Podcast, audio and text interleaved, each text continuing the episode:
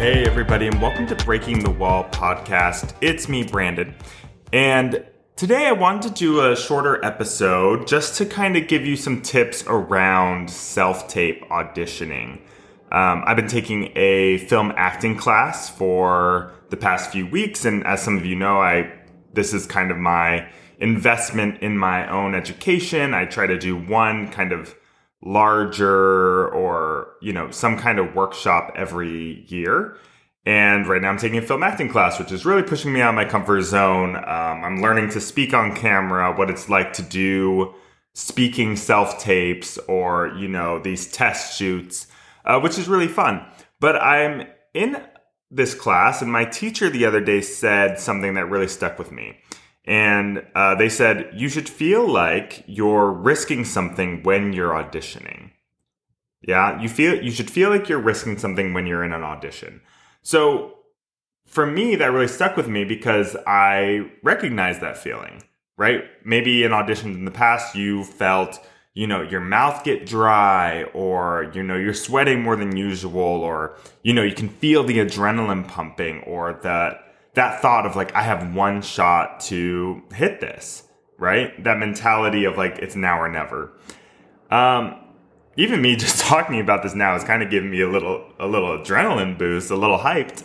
And, now that we're in this world of self-tapes, I think the stakes feel a little low, or maybe they can feel a little low. There's tons of self-tapes to get through. You're by yourself in your room or in a studio.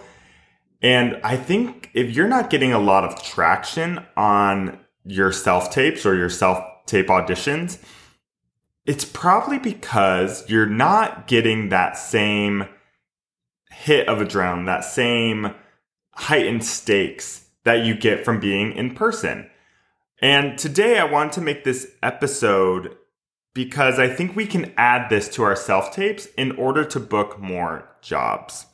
For example, one of my coaching clients I was working with last year, they were doing a self-tape for a really big show. They were auditioning for this person who they've never met before.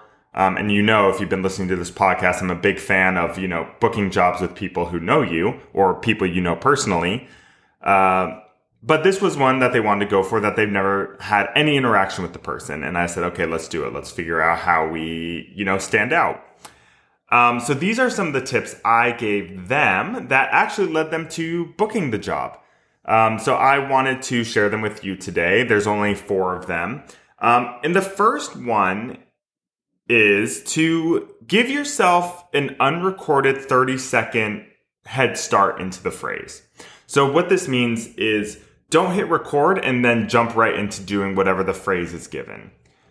I like to hopefully they give you some time at the beginning or you play some kind of pump up jam, like something to get your heart rate going, your body moving.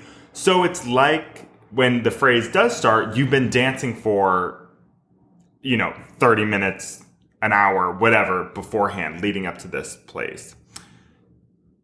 The thing is you need to be full out from the start. Yeah, that's the goal we're trying to make.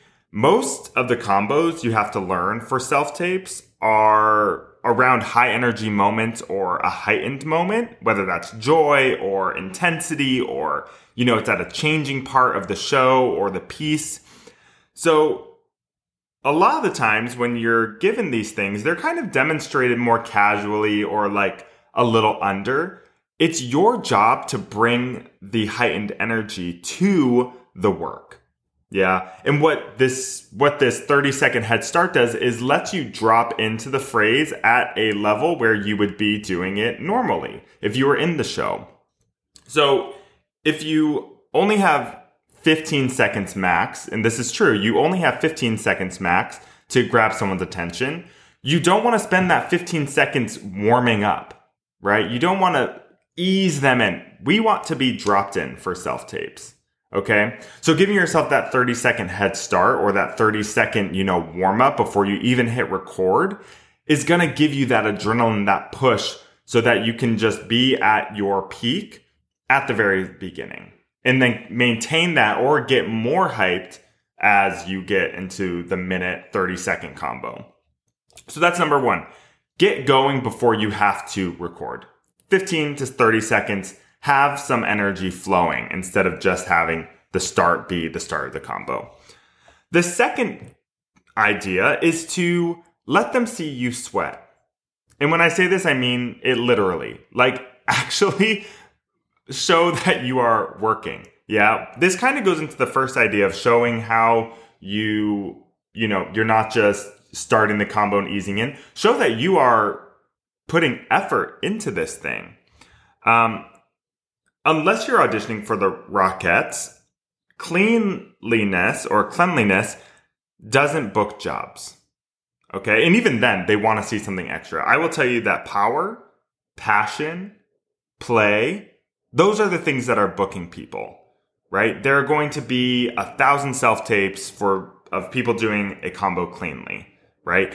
And you'll see these combos and think they're deceivingly simple, right? It goes back to this idea of like the person demonstrating is probably doing it in a very clean, simple way. That is not what they want though, right? The person who books the job is going to be polarizing. They're going to be the person who is, doing it full out. They're going to be the person who is adding that energy, that passion, that story behind it, right? Or, even if it's like a contemporary dance thing, there's still a story in there. It's not just maybe it's not a linear story of like, that you're trying to follow in a script or you're trying to follow in, a Broadway musical, but there is still an energy line that needs to be present. And I will tell you, casting directors, choreographers, they want to feel something when they watch you move, even if it's only for a short amount of time. I think the thing that separates people from, the pack is being polarizing. And maybe it's not going to be great. Maybe it's the wrong choice. Maybe you are putting too much energy into something that doesn't need it.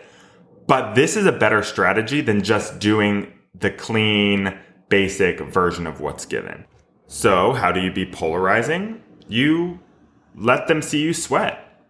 Yeah, let's see what you're going to be like in the thick of it, in the middle of the work. That's what they're looking for. They're not looking for the who can dance. Everyone who's submitting, they can dance. Who's adding that little thing extra? So that's number two. Let them see you sweat. Put yourself in the middle of the piece instead of at the beginning. So the next thing you're going to do after you've already recorded your phrase, you're really happy with how it looks. It might not be perfect, but it will have energy, passion, adrenaline behind it.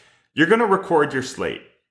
Yeah. So most of the time, I think we want to do it in chronological order where we stand in front of the camera. We say, hi, my name is Brandon. I am 5'11" and I live in New York City.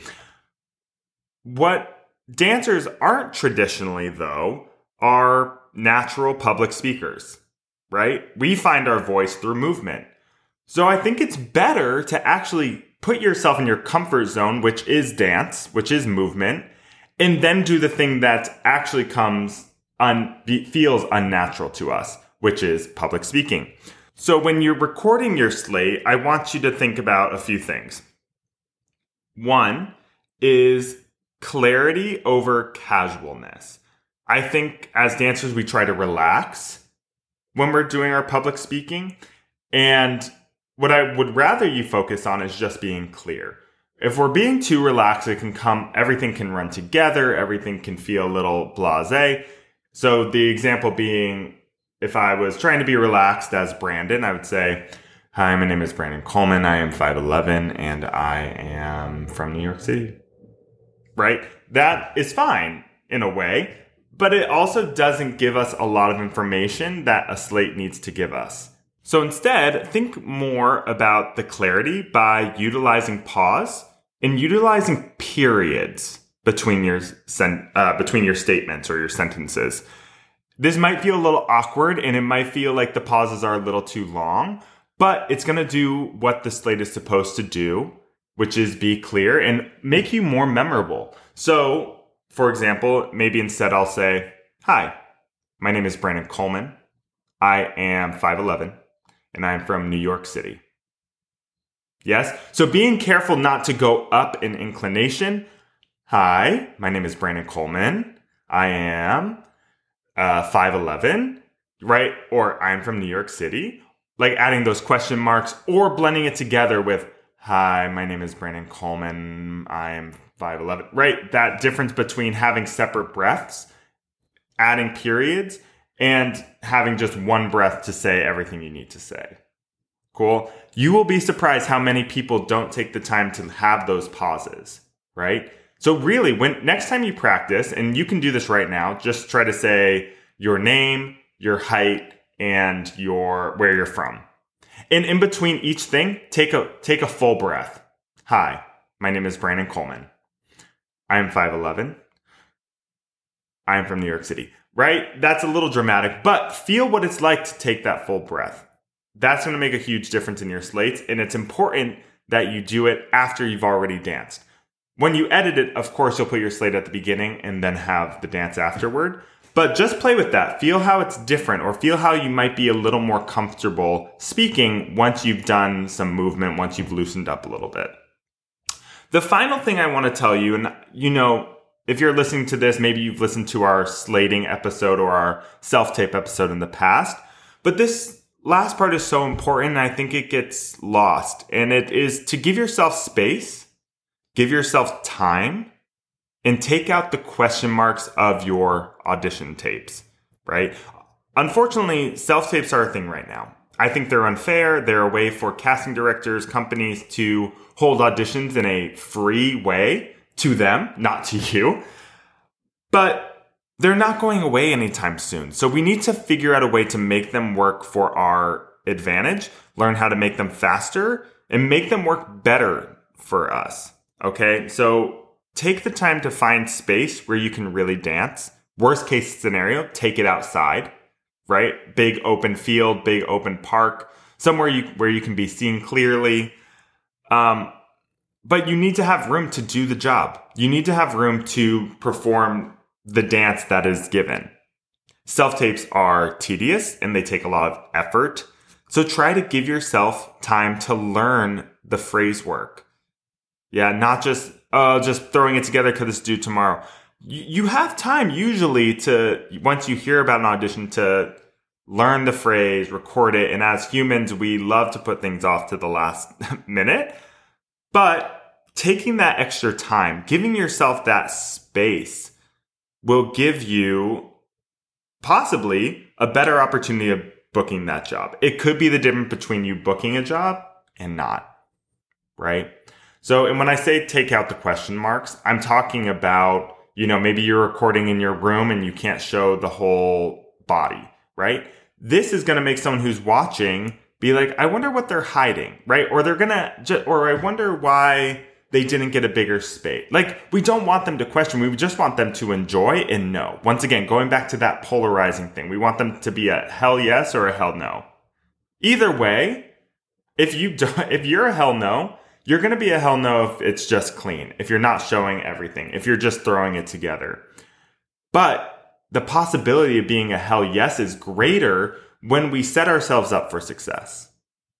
Yeah, that's what I have for you today. I know we're kind of transitioning into summer, more program heavy things, more workshops, less job opportunities. But if you are still doing self-tapes, which I hope you are, keep these in mind, try out these ideas, and let me know what you think. If this is something that resonates with you, please let me know. If you have more questions about this, please reach out. The podcast is just getting started, and I mean, it's been around for a year, but I want to keep building this community we have with these episodes. So if you do have questions, don't hesitate to reach out. I would love to hear from you. Share this episode with someone who needs it.